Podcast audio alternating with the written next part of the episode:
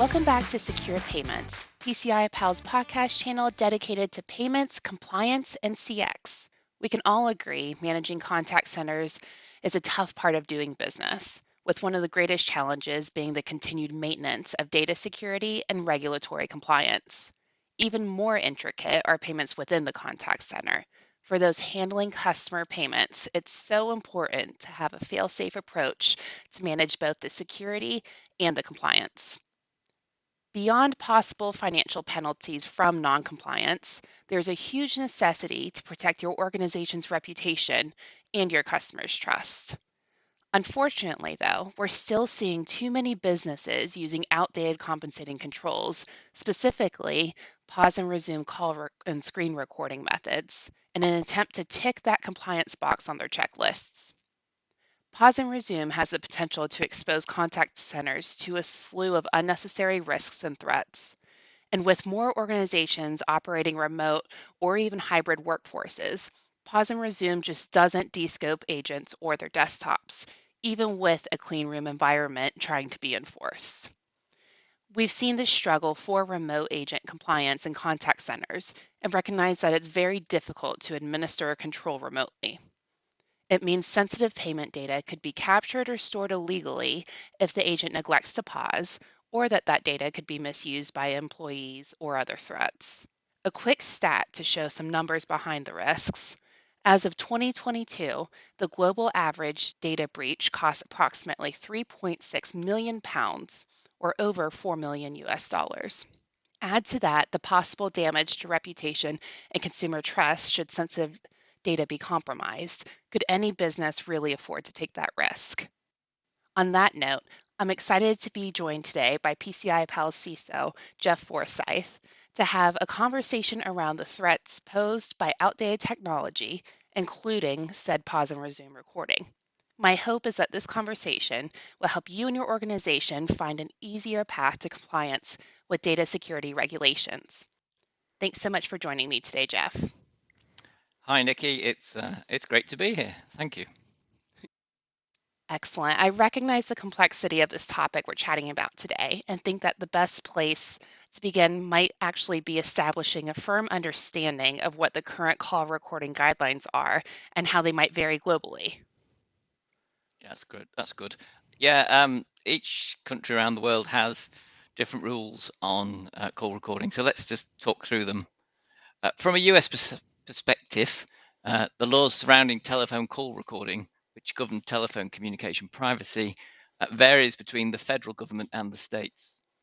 It is, however, generally considered good practice to obtain formal consent or consider implementing a policy that always asks for consent to avoid any issues.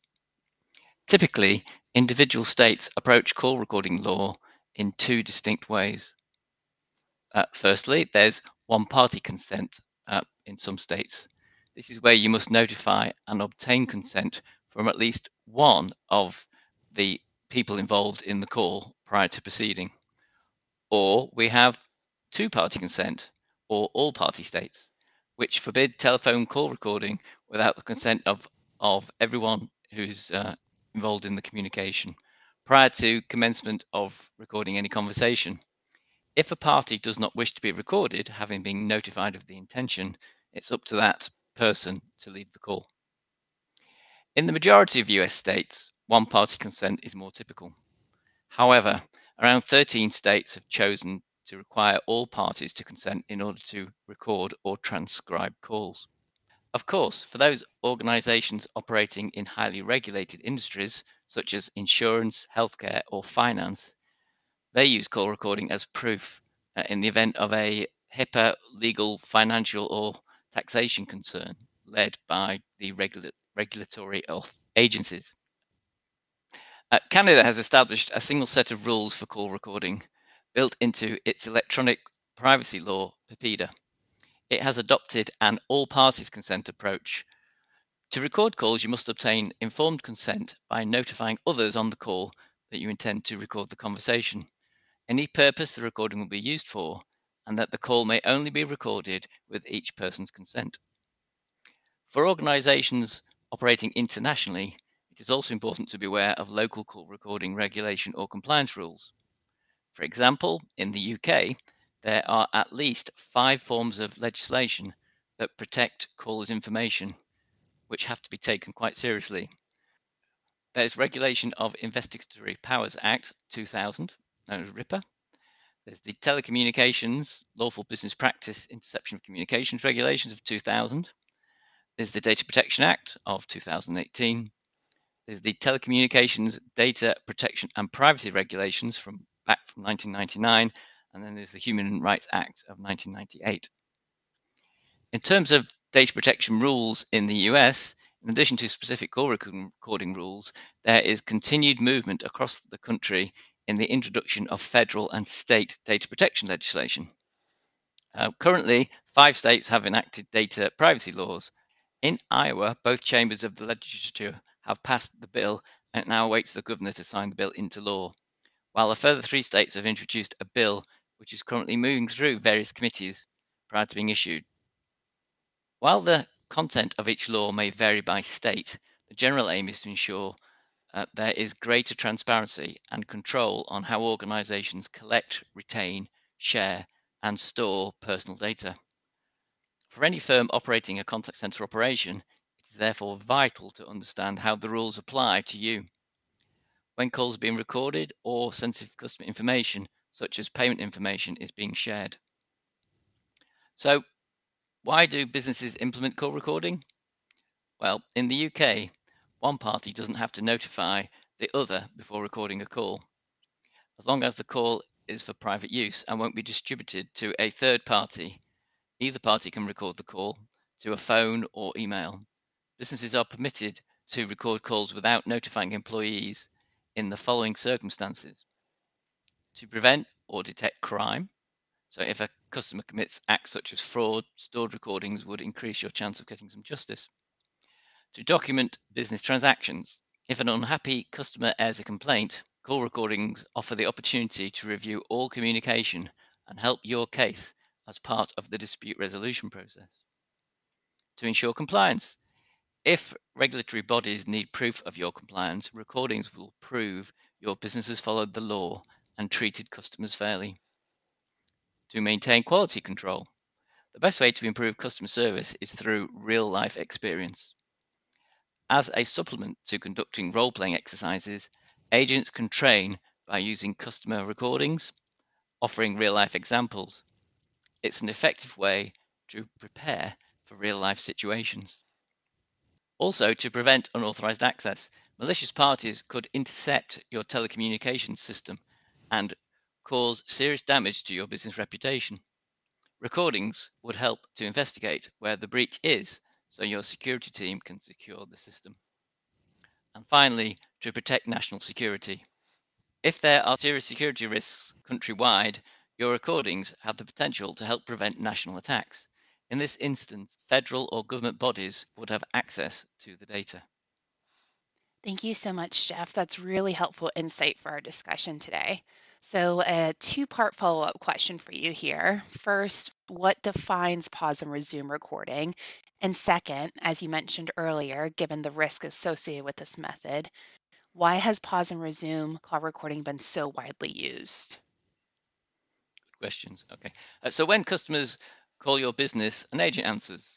The agent and caller may then reach a point where the caller is required to make a payment. To adhere to laws and regulations I mentioned just now, the agent pauses the call recording so the caller's sensitive financial data isn't stored in the system. Once payment has cleared, the agent then resumes the call recording so the remaining conversation is documented for legal training and monitoring purposes. The reason it has been so widely used, well, in 2006, the Payment Card Industry Security Standards Council, that's the PCI SSC, they were formed by the biggest payment card providers, Visa, MasterCard, Amex, Discovery. The PCI SSC outlines how to keep payment card data secure, e.g. encrypting of stored data. The key stipulation relevant to call recording was to never store sensitive cardholder data post-payment authentication. Pause and resume call recording became popular because of the wrongful belief that it complied with the PCI SSC's advice. Businesses were instructed not to record sensitive data. By pausing call recordings when necessary, organizations believed that they were fulfilling this security requirement. Never recording calls isn't a realistic option, as it may be a legal requirement to record data. Pause and resume call recording became popular because it was deemed a suitable compromise. Sensitive data wasn't recorded and useful data was still available when needed. And could you further explain for us why that isn't compliant? Sure. That's because whilst you can operate in a compliant way when using pause and resume, for example, employing clean room contact center environments, it isn't fail-proof. In fact, it has the potential to open your organization up to significant threats and instances of non-compliance. Manual pause and resume call recording is manageable in calm, quiet working environments. As we know, unfortunately, most call recording doesn't take place in those circumstances, and during busy periods, it's easy for an agent to forget to pause the call at the vital moment. This means they record sensitive information, which may then be stored illegally. Busy agents could also forget to resume recording because impatient customers might pressure them into rushing through the call. Agents would miss recording important information that could be useful should a complaint be raised or details missed off a client's order, which is required according to the regulator's rules. Automated call recording also has the potential to miss important information, which would be unacceptable if there was an investigation by regulatory bodies. Both automatic and manual call recording carry a potential vulnerability. They can't stop disgruntled employees from sabotaging your business. Businesses go to great lengths to protect themselves from outside parties, hackers, but they overlook the chance of an inside job. With the pandemic resulting in more contact center staff either working from home or in a hybrid capacity, this heightens the potential exposure to this type of risk. Remote working has created a whole new level. PCI compliance proves to be a threat in a remote working situation because compliance is difficult to achieve when the remote employee is in a variable environment. For instance, when working from home, a contact center manager cannot ensure that a clean room environment exists where the employee is conducting business and taking payments. There's nothing in place to prevent the agent from writing down credit card numbers, typing into a blank spreadsheet, or repeating the numbers aloud back to the customer. This opens up the business to fraud and employee malpractice. There is no assurance that the pausing and resuming of a call recording is taking place for each transaction. Therefore, this technique does not de-scope the agent nor the agent's desktop.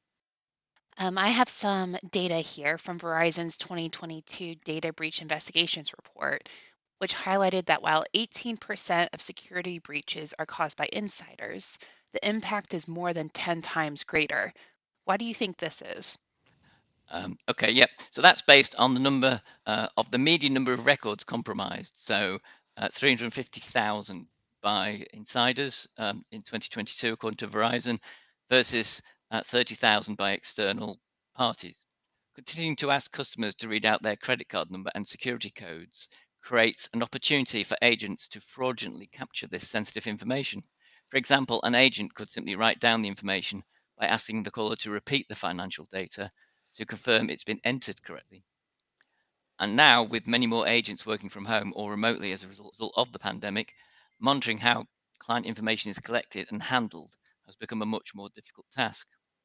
For example, with manual recording, an agent could stop your business's recording and start their own unmonitored. Once recordings are paused, your organization has no record of criminal behavior and can't help the authorities. Failing to assist in the justice process could anger customers whose details were exploited. We all know that organized crime groups continue to evolve, and we must be alert to risks posed by external threats. For example, there has been reports of scammers deliberately recruiting criminals into call centers so that they can steal customers' data and carry out fraud and money laundering. In addition, there has also been examples of employees who have been approached and coerced, whether physically, violently, or by being encouraged to make some extra money. Implementing a system that removes the need for customers to read out payment card data helps protect agents by closing this vulnerable gap and it alleviates the responsibility from the agents. And Geoff, we know that non-compliance isn't the only way that pause and resume can cause customer dissatisfaction. What other impacts are there on customer experience? Yeah. So when businesses struggle to make pause and resume more compliant, they try changing their systems. For example, transferring calls to a separate payment provider. Transferring calls usually results in a higher percentage of dropped calls. Customers aren't guaranteed to call back when disconnected. Transfer also means customers must wait for another agent to become available. And if they're left waiting for long periods, you could create a frustrating experience and lose valuable custom. In a recent survey carried out by PCI PAL, 35% of US customers we talked to said they would opt to speak to a customer service representative over the phone, showing that telephone support remains the preferred option over online self-service routes, 25%, or live chat, 17%. And we know that many businesses learn the hard way that noncompliance leads to massive fines that could put them out of business altogether or do long-term damage. But these fines mean different things to different businesses. Could you walk us through what a security breach could potentially cost to an organization? Yeah, it's always been difficult to put a precise figure on those things. IBM did a cost of data breach study in 2022, and they revealed that 83% of organizations that they studied have had more than one data breach, with the average total cost of a data breach reaching $4.35 million. So this is an increase of just over 12% in costs compared to their 2020 report. The study found that the use of stolen or compromised credentials remains the most common cause of a data breach, cited at 19% of breaches in their study. Interestingly, the findings show that remote workers were considerably affecting the cost of a breach when remote work was a factor in causing the breach. For example, if a remote working employee has had credentials stolen, costs were an average of nearly $1 million greater than in breaches where remote working wasn't a factor. When considering the countries and regions experiencing the highest average cost of a data breach, it was found that the United States was top at $9.44 million a breach. This was followed by the Middle East at $7.4 million, Canada at $5.6 million, and the United Kingdom came in at just over $5 million, with Germany at $4.8 million. The country with the fastest growth rate was Brazil, where a 27.8% increase from 1.808 million to 1.38 million was found. And then there's consumer behavior in the wake of a data breach. Personal information security is the most important factor when choosing a payment method, according to 90% of US customers and 89% of UK customers. A third of UK customers will avoid a business for several years if personal data has been compromised due to poor data security practices, and a further 30% have said they'd never return. 62% of US customers will stop spending for several months following a security breach. This represents a significant potential risk to any organization, showing that consumers will take their spend elsewhere their personal data is compromised, and the need to close any gaps or vulnerabilities must be addressed with urgency. And even despite these risks, Geoff, we still see many organizations using pause and resume technology. Why is this? Nikki, the three most common reasons are, firstly, they believe they save time and money. So some businesses believe that updating call recording technology isn't the best way to spend time and money, or that they are saving money by not investing in alternative methods. However, not being compliant means that they're more vulnerable to security breaches, which inevitably leads to fines, loss of business, and reputational damage, creating an almost immeasurable loss of revenue. An expensive breach greatly exceeds the short-term cost of upgrading to payment card industry data security standard compliant technology. A second reason is they believe that an SAQ, a self-assessment questionnaire, is sufficient. Some organizations assume they are compliant because they've passed a self-assessment questionnaire. SAQs involve meeting certain PCI DSS requirements. If the assessment is passed, an attestation of compliance certification is issued. The major problem with a self-assessment questionnaire is outlined in the PCI DSS self-assessment questionnaire instructions and guidelines. It says being compliant and secure are different because being compliant with PCI DSS at one point in time does not prevent things from changing in your environment, which, if the proper control is not implemented, could impact your security. And the third reason is some companies do believe that they're already compliant. You know, those businesses are taking security seriously, but their data protection methods are still not quite PCI DSS compliant because it is a tough standard to meet. A popular but non-compliant way of protecting data is through encryption, for instance. So the PCI SSC outlines acceptable encryption and access protection. But how many businesses confirm their encryption is compliant? Instead, they trust their security provider, not realizing they aren't compliant until it's potentially too late. Encryption also misleads businesses by encouraging them to store this encrypted data. Compliance means certain data is not permitted to be stored under any circumstances, even when it's encrypted. So the PCI SSC allows the following data to be stored if it's encrypted and protected. So that's the primary account number, that's the 16 digits on the front of a credit card, the cardholder's name, the expiry date. The problem is the storing of sensitive data, such as the CVV2, that's the 3-digit security code normally on the back of the card, 4 digits on the front with Amex. The PCI SSC states that this sensitive authentication data must not be stored after authorization, even if it's encrypted. This applies even for environments where there is no credit card primary account number present. Using pause and resume without 100% accuracy means that businesses record and store this sensitive information by accident. Storing sensitive data means hackers can use data to steal money and people's identities. Compliance has also evolved. In November 2018, the PCI SSC published an information supplement called Protecting Telephone-Based Payment Card Data, which provides supplementary guidance to the PCI DSS for those handling payment card transactions. It contains important clarification on pause and resume and the reliance placed on contact center agents. It states, pause and resume technologies may be manual or automated, and whilst a properly implemented pause and resume solution could reduce the applicability of PCI DSS by taking the call recording and storage system out of scope, the technology does not reduce PCI DSS applicability to the agent desktop environment, and any other systems in the telephone environment. So ultimately, manual pause and resume relies completely on agents pausing and restarting the call recording at exactly the right time.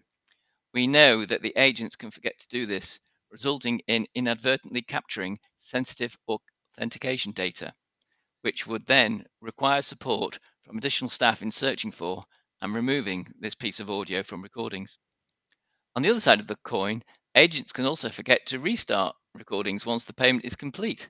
This results in breaching regional, local, legal, or industry requirements and in the loss of other data that may be valuable to the organization.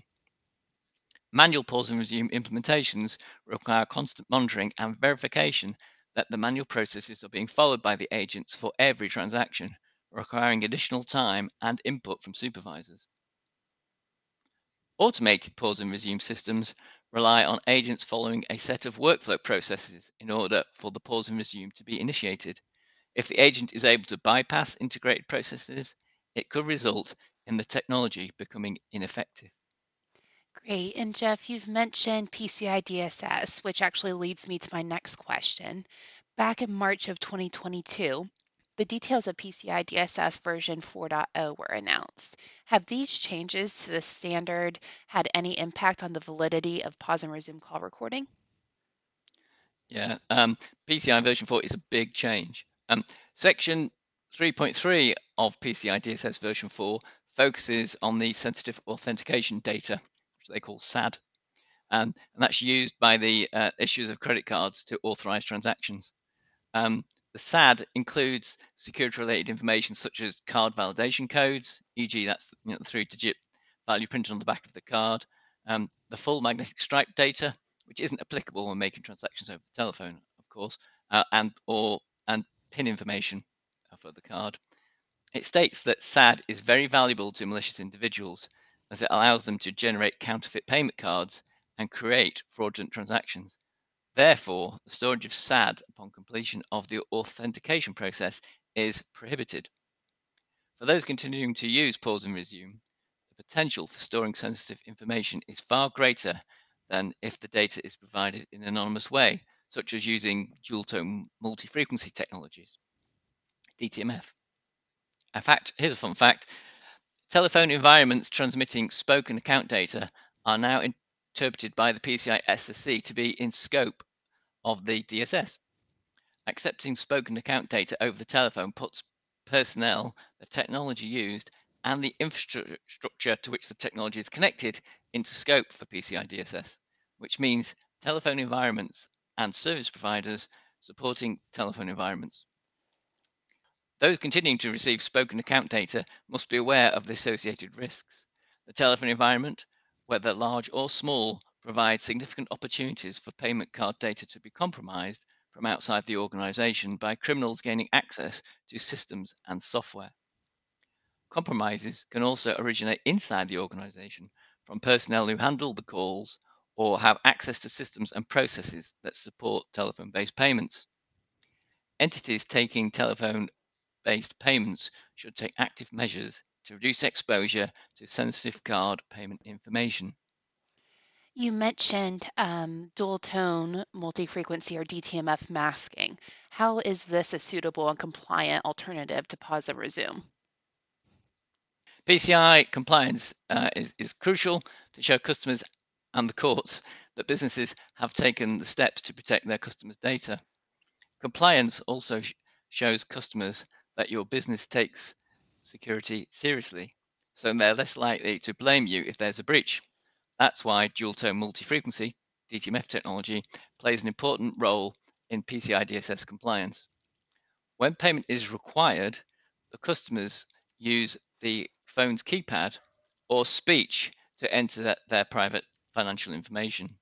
The information is hidden on screen so the agents can't see it. Audio plays so they can't hear the keypad's tone.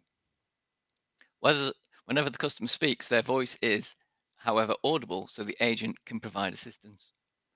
When the customer is finished, the agent submits the anonymized information to the payment provider. It is processed by the provider, not the agent's business, and is not stored in the business's IT environment. So how does DTMF meet the requirements of PCI? Well, firstly, there's no manual intervention. PCI compliance means that there should be no manual intervention. DTMF technology is compliant because agents don't stop and start call recordings. All the data customers enter is hidden, so recordings are continuous. This means disgruntled employees can't record and sell financial information illegally. There's no missing audio, so businesses may be required to provide full recordings. Because DTMF technology removes the need for manual intervention, employees can't mistakenly stop recordings. If the authorities need proof for an investigation, complete DTMF recordings without interruptions would be compliant, unlike incomplete pause and resume recordings.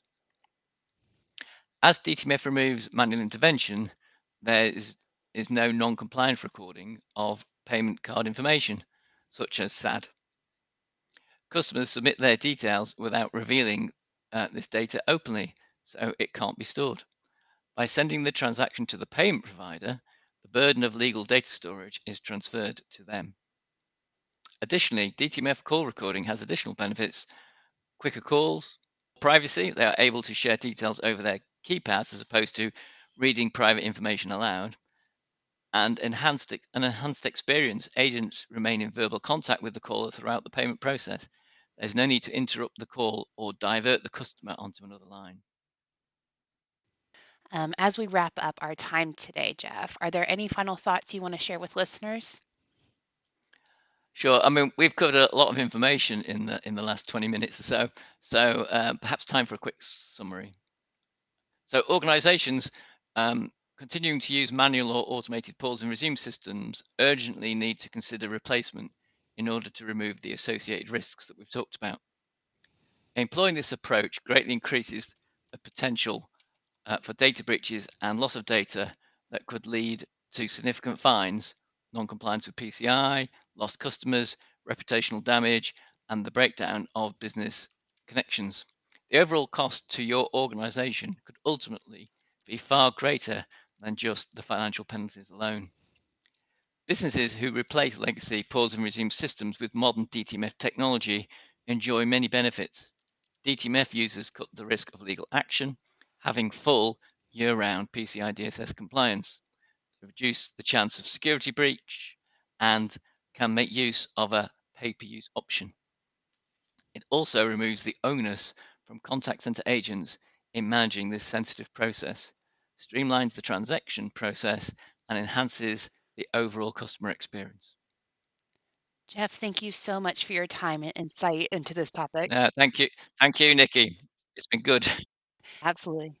And a big thank you too to our listeners for joining our discussion on this episode. For more information on payment security and CX, or to explore the benefits of upgrading your payment security and compliance technology with PCI PAL solutions, you can head on over to PCIPAL.com and connect with our team today. Also, don't forget to like and subscribe to the Secure Payments Podcast channel for updates on new episodes.